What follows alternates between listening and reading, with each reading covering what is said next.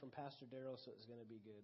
Let's get into the word tonight. Ephesians, Ephesians chapter 1. I want to minister a, a word that I believe will encourage us. Amen. It's always good to hear an encouraging word, right?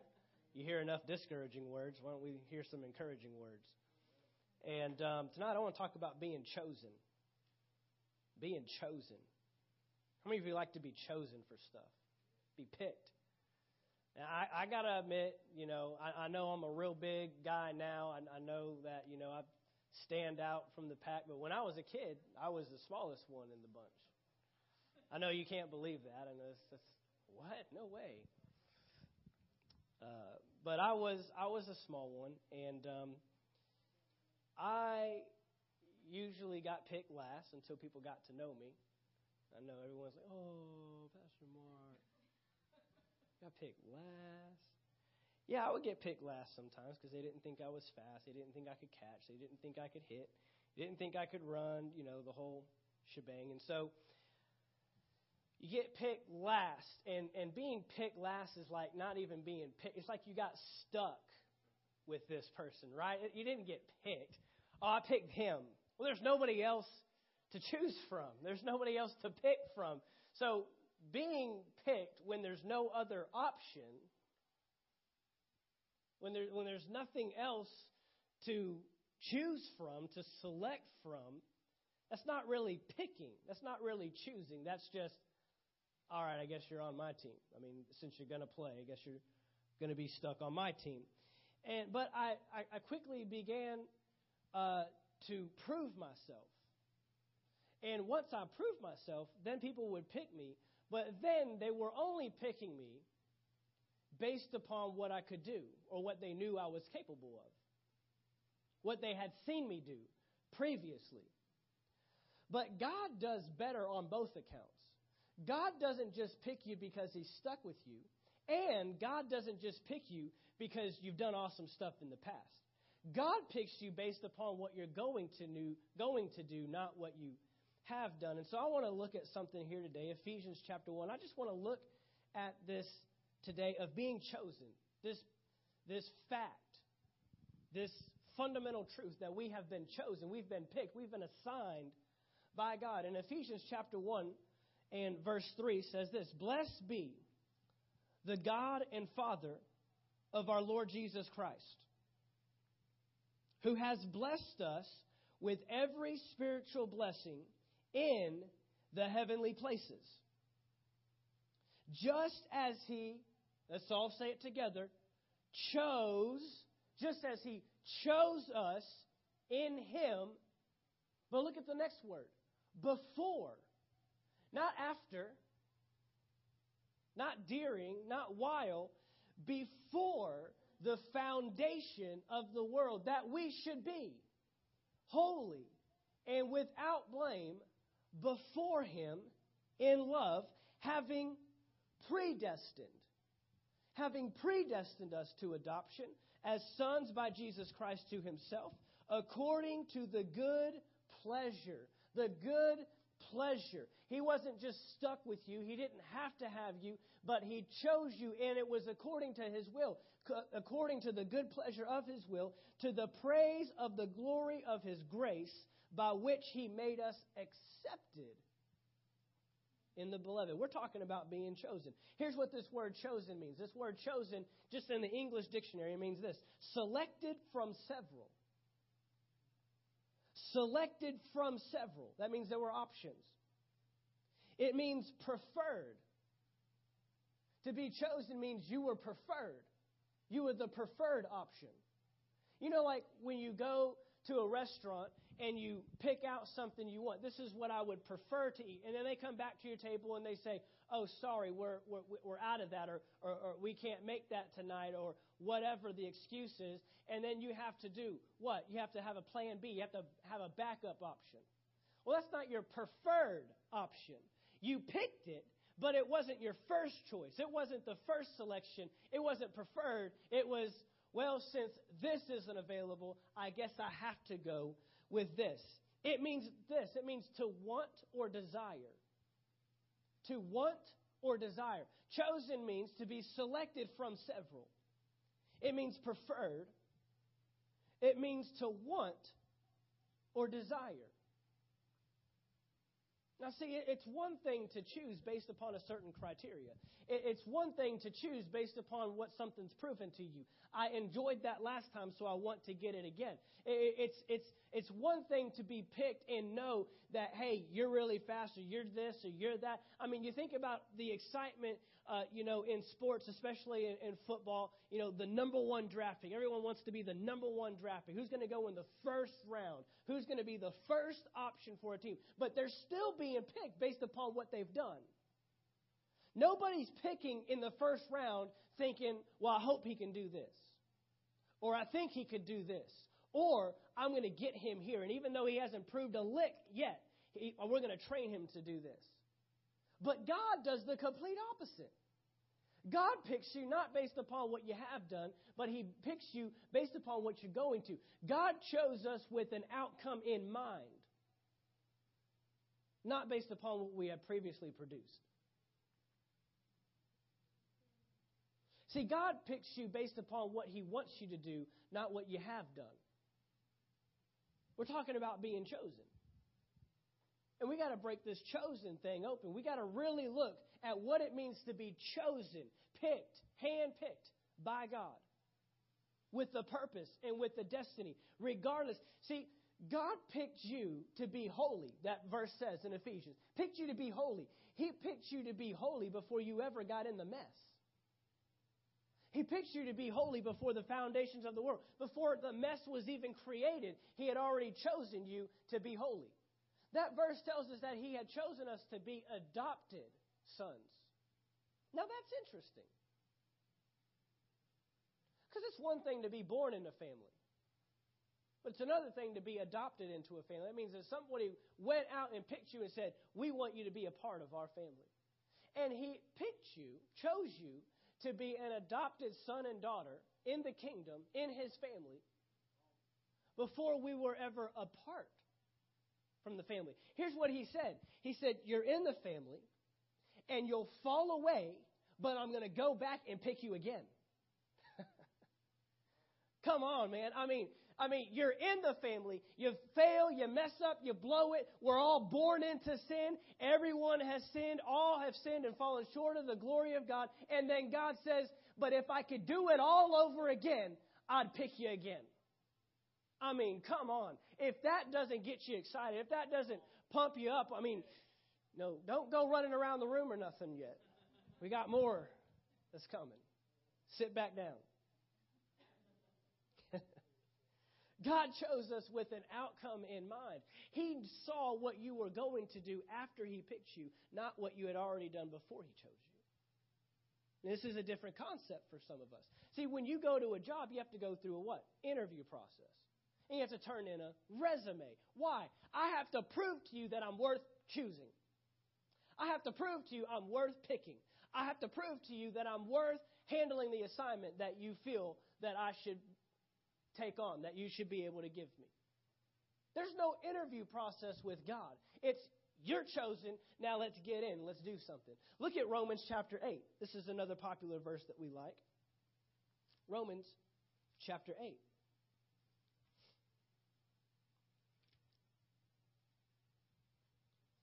Romans chapter 8 and verse 28.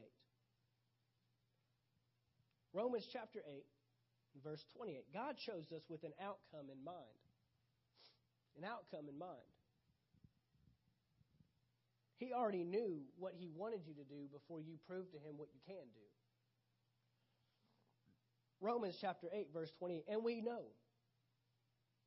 we know that all things work together for good to those who love God, to those who are called, called, those who are called according to his purpose. You're called. The calling. The calling.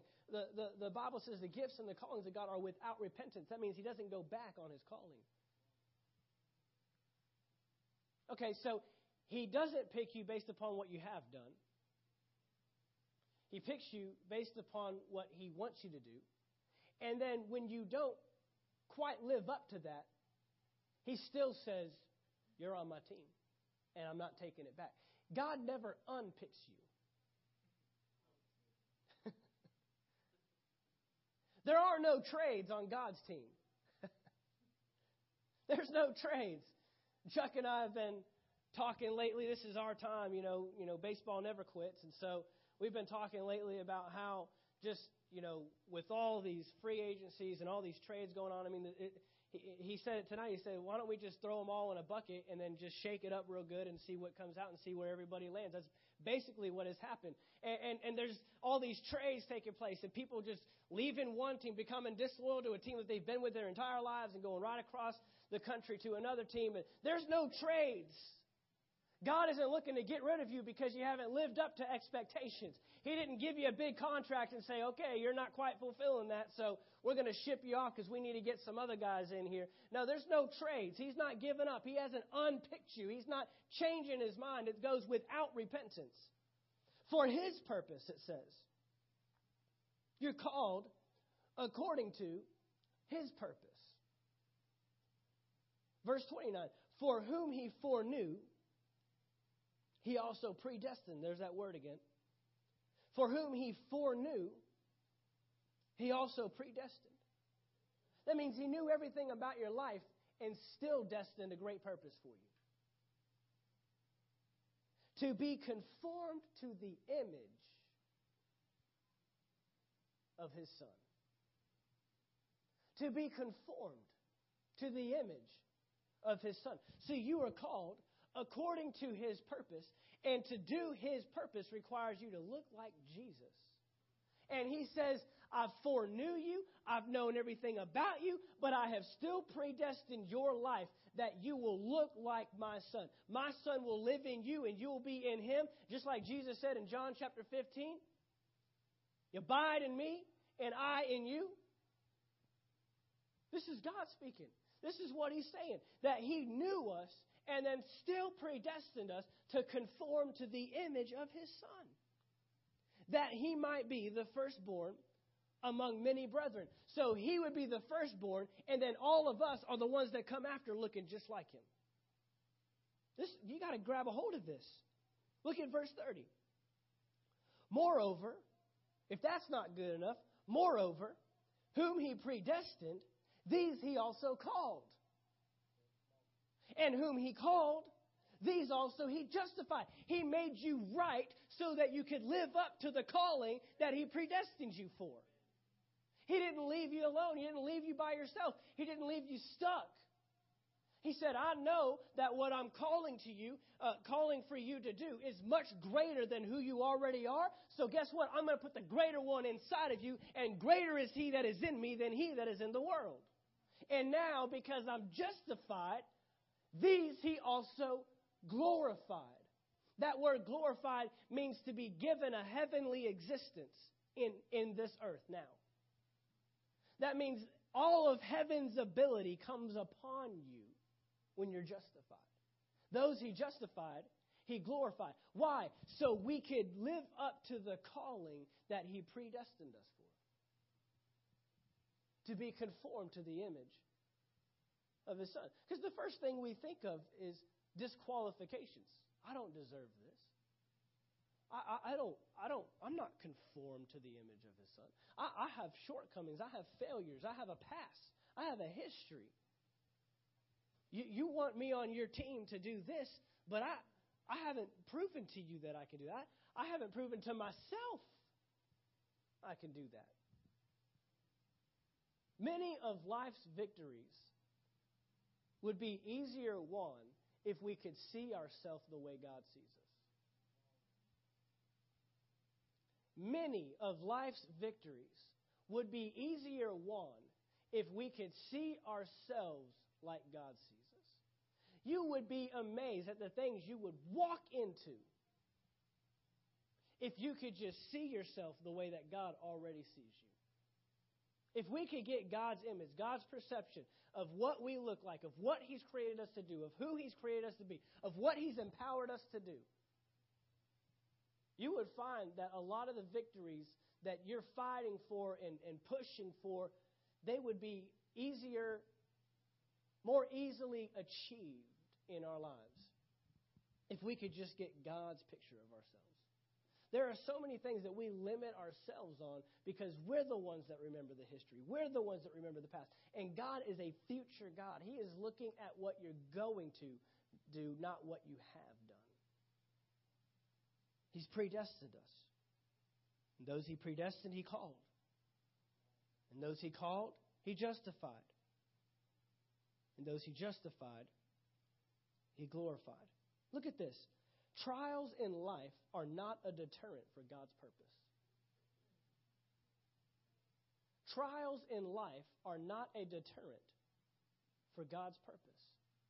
There's nothing you can come against. There's nothing you can go through. There's nothing that can disqualify you out of outside of God's purpose. He has handpicked you and he says, "I want to walk this through if you'll just let me." Now, yes, there's disqualifications, absolutely. But it's not on God's side. It's not God saying, okay, you can't do it. It's us saying, I can't do it. We disqualify ourselves way before God ever pulls the plug. Bible, the Bible says that God's mercies are new every morning. He told Paul, My grace is sufficient for you my grace. What's grace? Grace is that empowerment to do. Grace is the empowerment to do. Grace is that help coming alongside to help accomplish and finish and do what God has called us to do. My grace is sufficient for you. In your weakness, I'm made strong. When you're weak, I'm strong.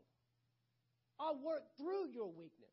The things you can't accomplish, the things you don't know, the things that you haven't achieved, I work in the midst of those things, he says. Because I called you, I predestined, I foreknew you.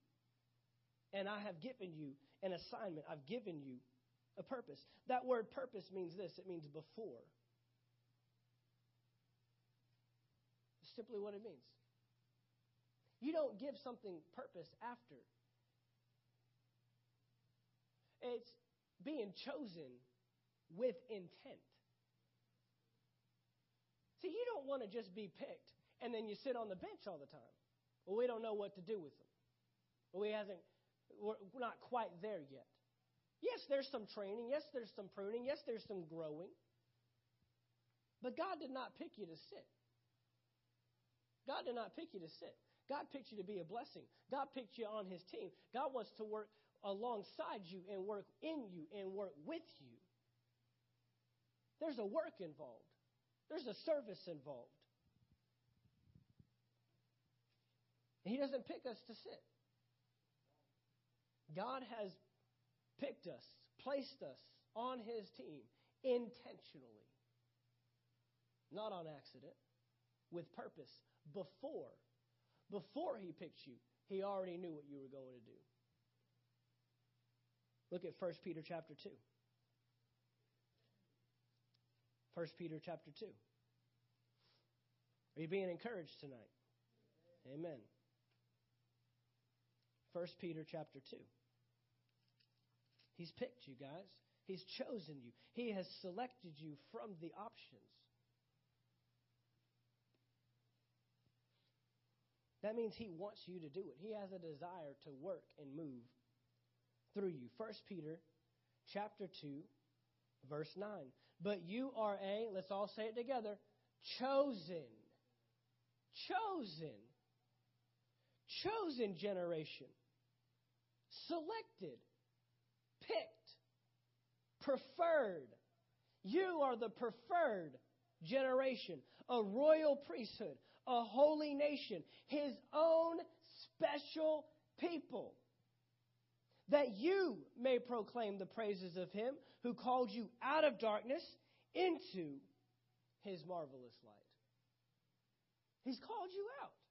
He's brought you out of darkness into his marvelous light. You are a chosen generation, selected from among other options, other alternatives. You have been chosen. You have been picked. You were the preferred choice Now, this word chosen, translated out of the Greek, means this one picked from a group. It sounds similar to the English dictionary. One picked from a group. But I like this extra. One picked from a group for a special purpose or privilege. One picked from a group for a special purpose or privilege.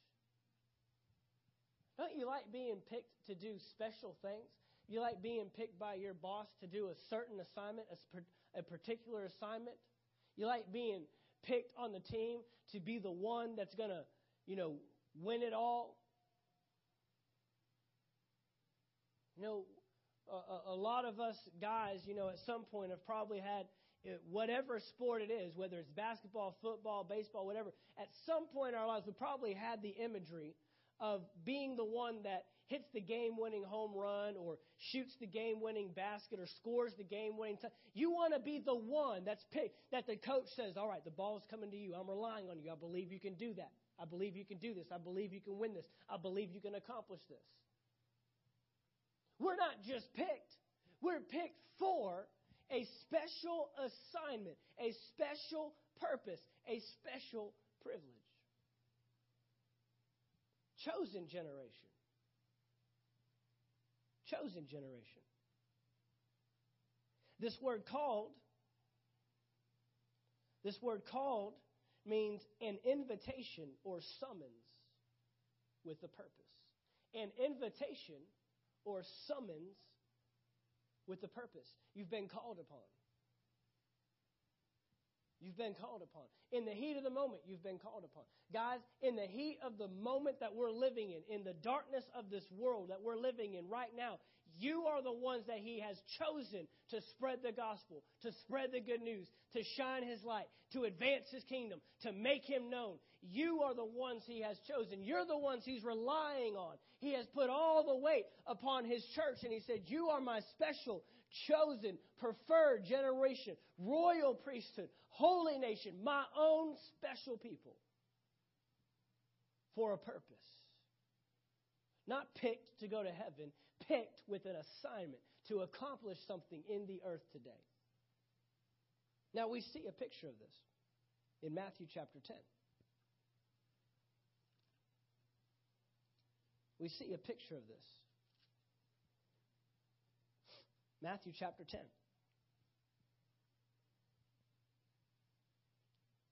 This is a picture of what God is doing with His church, full circle, on a bigger spectrum. This is a small example, a, small image of what God is doing globally with His church. And in Matthew chapter 10, Jesus is calling His disciples. He's calling them. You realize the call gives you purpose. The call gives you purpose. What He's called you defines your purpose. What He's called you to do defines your responsibility. Because the purpose is in the identity. Whatever you call it. See, when Adam was naming all those animals, he was assigning their purpose. He was calling them something, and then attached with what he called them was the assignment or the purpose that they would accomplish. What you call something is very important. And so Jesus here is calling his disciples. And in verse 1 it says, And when he had called his 12 disciples to him, he gave them, he gave them power over unclean spirits to cast them out and to heal all kinds of sickness and all kinds of disease. God never calls without equipping. He calls them and then he gives them. He calls them his disciples, and then he gives them power to accomplish that which he called them for. I'm calling you to be my follower. I'm calling you to be my servant. I'm calling you to follow after me. I'm calling you to be my pupil, my student. I'm calling you to be the one that's going to come after me and accomplish what I've been doing in the earth for three years. I'm calling you. And so what does he do? He gives them. He repeats this over in Acts when he says, Go to Jerusalem and wait, what? For the power of the Holy Spirit, the promise of the Father. Why? Because when I call you to do something, I equip you to do it. You don't, it, it, it's just, it's almost like you would rather not be called when someone calls you to do an assignment, but they don't equip you to do it. They don't give you any training. They don't give you the resources. They don't put the people around you. They don't, they don't, they, they, they don't put anything within you to fulfill and accomplish that which you're asking of you.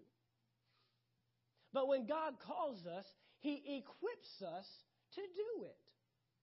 it he gives them power over unclean spirits, to cast them out, to heal all kinds of sickness and all kinds of disease. Now, skip on down to verse 5. He gives some more instruction. He names the disciples there in the next few verses, and in verse 5, these 12, uh, these 12 Jesus sent out and commanded them. See, God is calling us with an assignment attached. There's an assignment attached to the calling. There's an assignment attached to the calling. Do not go into the way of the Gentiles. Do not enter a city of the Samaritans. He's telling them where to not go, but go rather to the lost sheep of the house of Israel. He's telling them where to go. See, God gives you direction. God gives you direction. When He calls you, He directs you. See, if He's the one that called you, then you're subject to His calling. You're subject to where He wants to lead you and guide you. You're called according to Romans chapter 8, verse 30, his purpose. His purpose. Not our purpose. So we don't get equipped by God and called by God and then go out and do what we want to do. Well, God, I feel you're calling me here, and I feel you're doing this, and I feel I need to be here, and I feel I need to be doing this. No. We stop and we say, Now, God, where do you want to send me? Because He'll tell you where to not go, and He'll also tell you where to go. And as you go, preach, saying, The kingdom of heaven is at hand. It was a specific word. They didn't get to go out and preach whatever they wanted to preach. Peter didn't get to rise up and say, Well, I really want to preach on tithing. I really, really think I got a good word. God's been showing me some stuff on tithing. I really think I got a good message. no. John didn't come in and say, you know, I just, I got a good message on love. You know, I'm, I'm the love disciple. I'm the one whom he loved. That's so I got some words on love. No, Jesus said, you're going to go and you're going to preach. Repent, for the kingdom of heaven is at hand. He gave them what to say, what to minister, what to preach.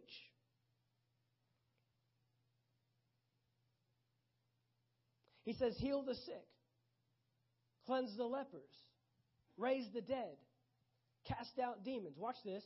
Freely you have received, freely give. Freely you have received, freely give. That which we have obtained, we have to maintain. That which we've obtained, we have to maintain.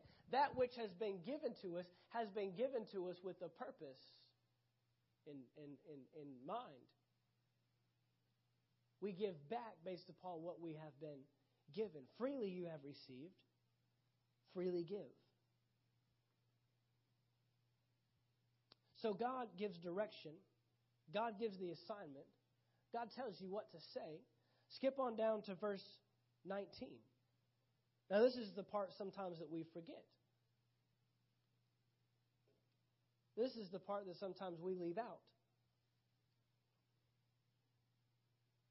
But when they deliver you up, what's that? When trials start showing up.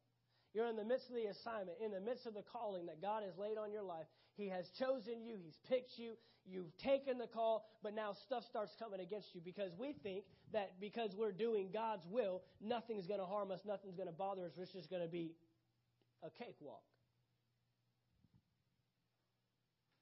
But no, things will come against you. Things will show up. But he says, But when they deliver you up, and he says when they, not if they, when they, do not worry about how or what you should speak. For it will be given to you in that hour what you should speak. For it is not you who speak, but the Spirit of your Father who speaks in you. Now, when you think about being called, and you look at the people, the disciples that Jesus called, he picked a messed up bunch. He didn't pick doctors and lawyers and people that had it all together and people that had been, you know, loved God all their life. Uh, you know, he picked some crazy people. Picked a messed up group. I mean, Peter, he took the cake, man. This guy wanted to chop people's ears off. He wanted to jump out of boats. He wanted to get in Jesus' face and say, You're not going to the cross. You're crazy. You're a liar. I'm not going to let it happen. He thought he was going to get this army together that was going to keep anything from happening to Jesus when Jesus, Jesus repeatedly said, This must happen. This must take place to fulfill prophecy. But Peter didn't get it. And it just gets worse from there. All 12 of these guys, I mean, you got brothers fighting and, and arguing about who's going to be able to sit next to Jesus in heaven and, and just silly stuff. Because God picks based upon a future. But you can imagine this group. This group that runs and hides when Jesus is arrested. This group that uh, is hiding out and, and Jesus has to come find them after he's resurrected because they're hiding out in this house and they're afraid. This group is going to be the one to usher in the church. This group is the one that's going to change 3,000 people's lives in one day. This group is the one that's going to get arrested and boldly tell those that are arresting them, it doesn't matter what you say, we have to preach in the name of Jesus. I mean, this is the group. Why? Because the one who called them equips them. I love the fact that the disciples who where they were. Because naturally and by themselves, they would not have accomplished the book of Acts. But because Jesus called people, Jesus called and equipped people that couldn't do it on their own and he assigns them a purpose and then equips them with everything they need to fulfill it. And then he says this, and then when things do start going south and things start happening that aren't quite going your way, don't worry. Don't even try to think about what you're going to say because in the moment the Holy Spirit will tell you what to say. And that's where we have Acts chapter 4. That's where we have Acts chapter 4 show up. And Peter and John are walking in John chapter, uh, Acts chapter 3. They're walking to go pray. There's a lame man there. And again, you do a miracle, you think everybody would be, you know, awesome and, and, and, and enjoy that and be, oh man, what an awesome thing he did. No, it riled up the whole community. People are funny.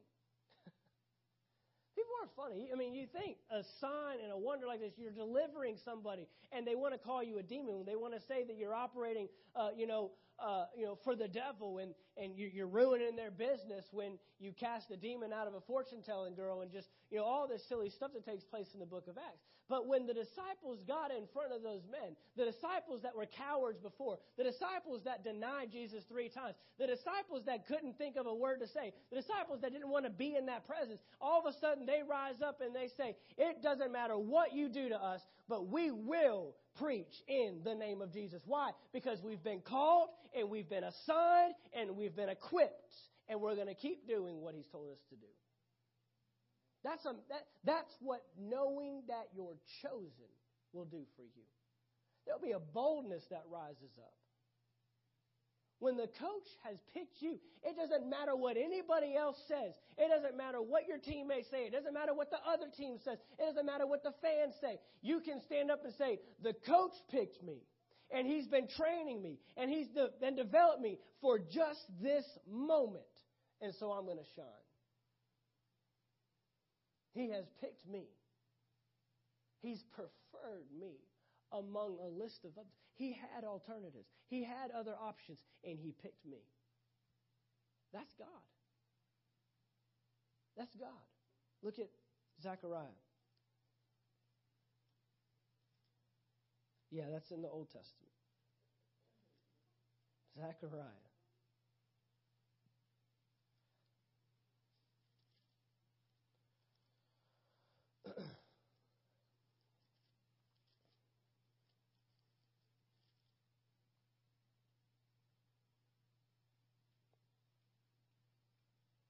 Zechariah chapter 4. Zechariah chapter 4 and verse 6, it says, So he answered and said to me, This is the word of the Lord to Zerubbabel, not by might, nor by power, but by my spirit, says the Lord. What you've been chosen to do, what you've been chosen to accomplish, is not possible on your own, in your own power, in your own might, by your own hand. What He has called you to do is only possible by His Spirit. He called you, He assigned you, He equipped you, and now He works through you. It's not by might. It's not by power. It's by His Spirit. It's by His Spirit. So, guys, this is a year. This is a year. See, when we know that He's called us, when we know that He's equipped us, there's a rest in that. There's a rest where you could just fall back and say, God, you've got this. You called me for this. You've got to find a way. You, you've got to make a way where there seems to be no way. I'm going to continue on in my purpose. The, the, the things work to the good of those who love Him and are called according to His purpose. And when you know that you're chosen, when you know that you've been picked, when you know that you were the preferred one, when you know that you were chosen above all else, then you can rest in the fact that He's working through me. That which He's called me to do, He's able to work in me to perform. He's able to work in me to complete. He's able to work in me to finish. Guys, tonight, I want you to become assured in the fact know that He's called you, know that He's assigned you, know that He's equipped you, and know that He works in you. Amen. Father, we thank you for this night. We thank you for this time together in your word, together in your presence. And Father, I thank you that we allow this word to sink in. We allow this word to take root. We allow this word. We meditate on it. We study it. We grow in it. We, we reread it. We're going over it. Father, I thank you that we will see your power work through us your equipping work through us. You've called us. Father, you've called us to such a high honor. You've called us to such a high task, to such a, a, a, an honorable assignment that you've placed on our lives. And Father, we're so thankful that you've equipped us, you've empowered us. And Father, we allow that empowerment to work through us. We allow your power to move through us. It's not by might, it's not by power, but it is by your Spirit. Father, we want to stay in your word. We want to stay in your calling. We want to stay in your assignment. That's where your grace is. That's where the power is. It's not when we get out on our own. It's not when we try to do something outside of you, but when we follow after you, that is when we see the power operate in our lives. And Father, we thank you for this. We give you all the glory. We give you all the praise in Jesus' name. And all God's people said, Amen.